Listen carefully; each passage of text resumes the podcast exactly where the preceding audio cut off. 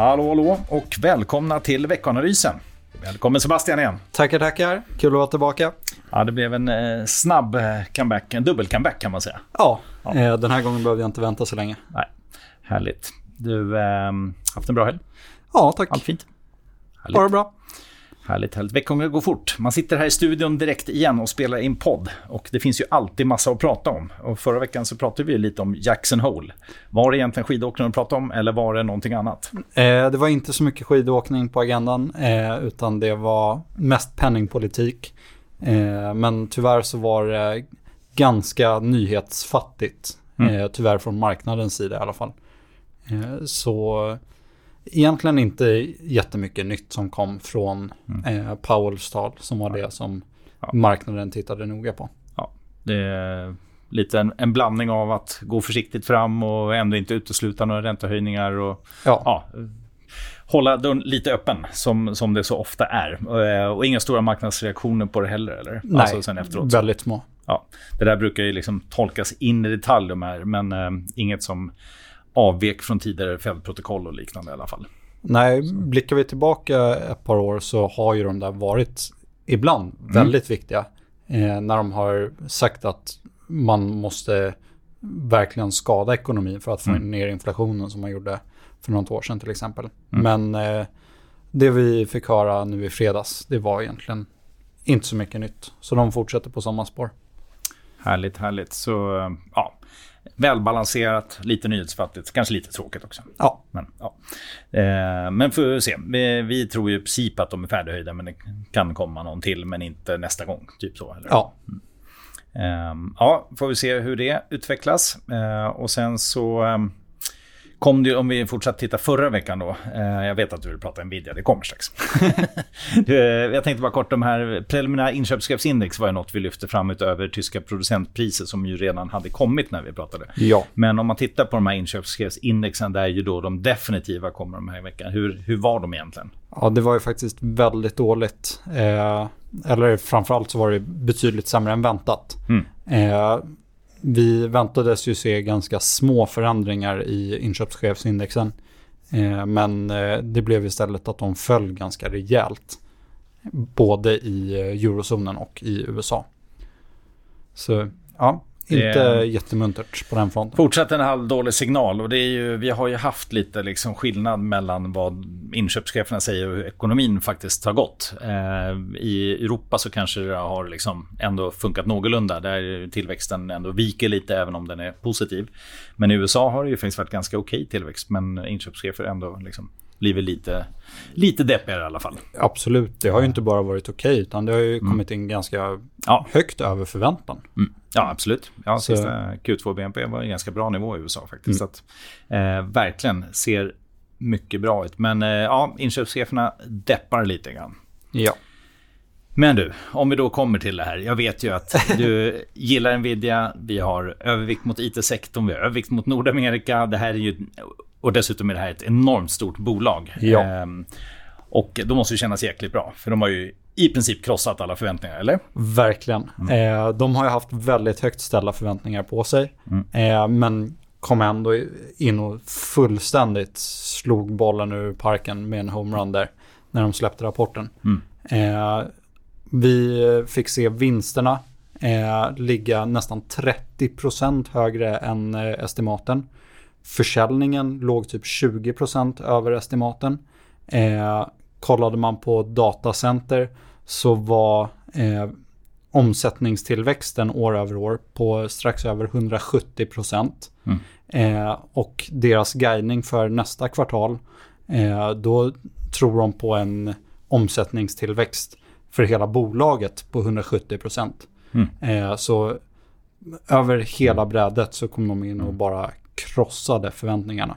Ja, nej, men jag kikade också. Det är som, som du säger, alltså, det, det brukar ju vara så här med guidningar i börsbolag att de är ganska försiktiga och det är många av, om man tittar svenska börsbolagen, de guidar inte ens, alltså har några som helst utsikt för nästa kvartal. Eh, och har de det så är de alltid så här, ja det kan gå bra, det kan också gå dåligt. Mm. Och tittar man Nvidia så är det så här, det ser bra ut långt in i 2024. Ja. Då är man ganska confident liksom, alltså att det här kommer bli bra. Ja. Eh, sen å andra sidan, man behöver ju växa in i en värdering. Den har varit hög, men givet att man levererar sådana här siffror så kommer ju värderingen också ner. Eh, så att onekligen eh, starkt. Så är det. Kollar vi på värderingen som du nämnde eh, och kollar P talen för eh, trailing 12 months, så Mm. alltså de 12 månaderna som precis har varit, eh, då gick eh, P-värderingen från ungefär 240 innan rapporten till 110 efter rapporten. Mm. Eh, så det var ett ordentligt hopp i och med att de levererar sådana supervinster. Absolut, och sen är det ju jättesvårt att värdera det framåt. Liksom. Och det, Absolut. absolut, det ser dyrt ut, men eh, det, det, det är svårt med den här typen av bolag. Och framförallt när de är så otroligt marknadsledande inom ett segment. Mm. Eh, ja, dyrt men bra grejer. Ja. Helt enkelt kan man ju sammanfatta det.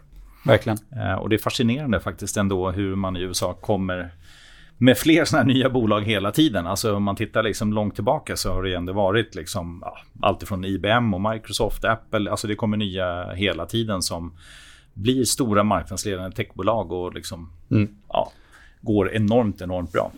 Det är ju ett klimat och hela landet är ju uppbyggt efter att du kan göra den typen av entreprenörsresa. Mm, så. Eh, så det, man gynnas verkligen av att bo i USA om man har så pass grandiosa ambitioner.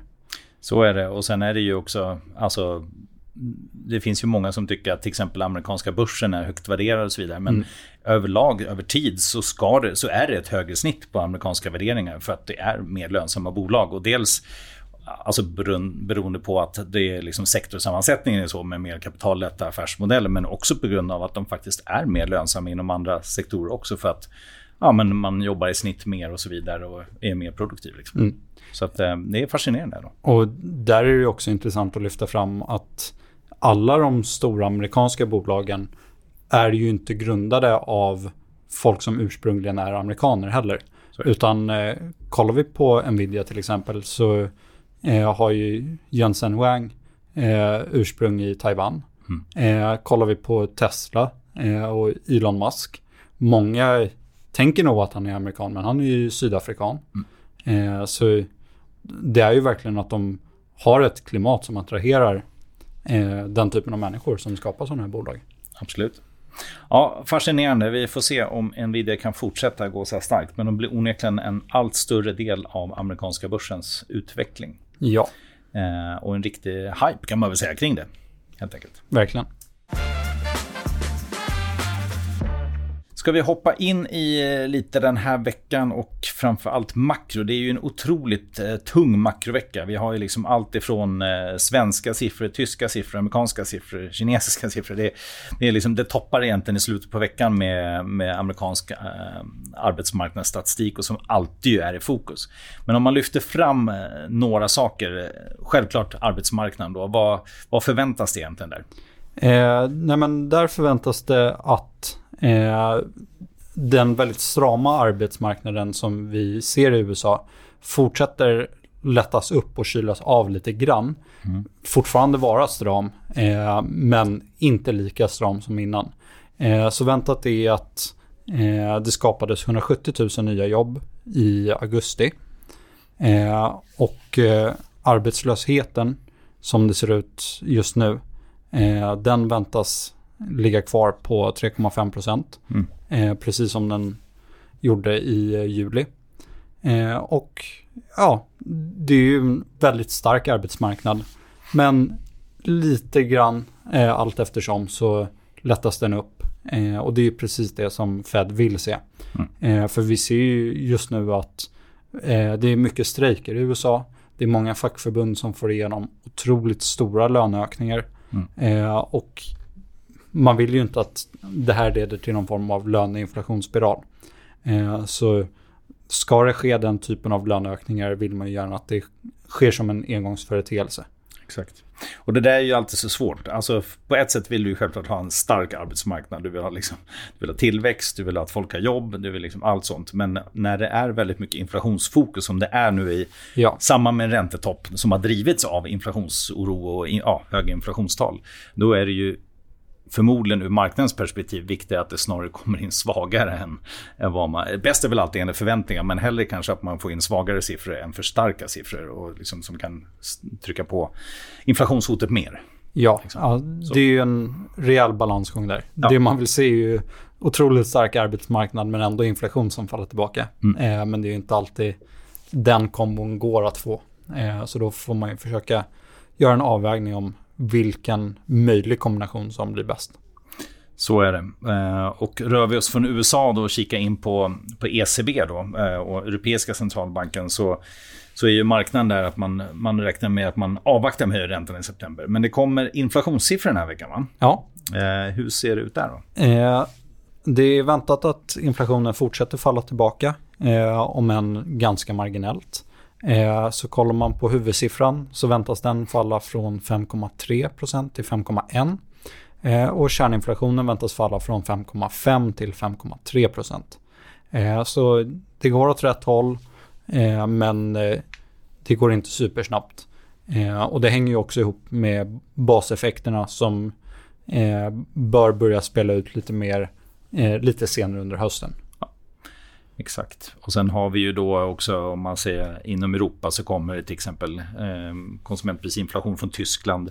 Den ska ner mot 6% från 6,2 föregående. Så det, det, är, ja, det är höga tal men det, är liksom, det ska fortsätta vika ner och det är väl det man vill se. Och ja. Mycket drivet av just, som du säger, baseffekter. Så, så mm. kommer det också ske. Det beror på bara hur snabbt då. Ja. Eh, någonting annat som vi bör lyfta fram förutom makrodata, det är ju, ja det har varit lite svajigt i Kina. Eh, det har kommit rätt svaga siffror under senare tid. Mm. Eh, och det har väl mycket, varit mycket prat om olika typer av stimulanser. Eh, ja. Och det fick vi lite grann här i helgen bland annat. Eh, en ja, väldigt speciell typ av stimulans som kanske inte gynnar rakt av hushåll eller företag utan eh, att man sänker aktieskatten. Ja. Vad innebär det? Eh, nej men som jag förstår det så är det någon form av skatt på att köpa och sälja aktier. Eh, eller om det är en del av dem. Eh, hur som helst så halveras den från 0,1% till 0,05%. Eh, men eh, från vad jag har sett på marknaden idag så tycks det inte ha fått en jättestor effekt. Eh, den kinesiska börsen är upp men det är de flesta globala börserna mm. idag. Man kan väl säga att eh, om man bara tittar på siffran rakt av, 0,1% till 0,05. Det är ingen gigantisk förändring för att eh, ändra incitament hos aktieinvesterare, tycker jag. Men det är väl ett steg. Ofta så har man ju massa olika typer av stimulanser för att gynna ekonomi. Och det här, ja, nu vet jag inte ens vad skälet till det här i början var, men det, vi behöver se fler stimulanser i Kina för att det, siffrorna visar åt fel håll just nu. Ja. kan man säga. Bra. Ehm, I övrigt då, som sagt makrotungt. Absolut inte börs och bolagstungt. Eh, utan där har vi väl, eh, ja vi har några rapporter internationellt. Eh, Dell kommer, UBS kommer. I Sverige har vi SAS, Lundbergs, eh, någon till. Men ganska tunt och ehm, i övrigt också egentligen ingenting av större bolagen som kommer med någon slags utdelning eller har stämmor eller liknande. Så att, eh, eh, det är en liten sån period nu där vi fokuserar på makro framförallt skulle jag säga. Ja, eh, och, eh, rapportsäsongen är ju i princip bakom oss. Eh, och det kommer ju vara åtminstone ett par veckor eh, där de förutsägbara bolagshändelserna är relativt få. Ja. Eh, det är väl mer att man kan titta på liksom hur analytikerestimat utvecklas nu mm. efteråt och sen nu när man börjar finlira lite i siffrorna. Men annars som sagt makro och eh, också alltid självklart centralbanker. För svensk del så har vi Riksbanken 21 september. Stämmer. Tiden går fort, det är bara några veckor.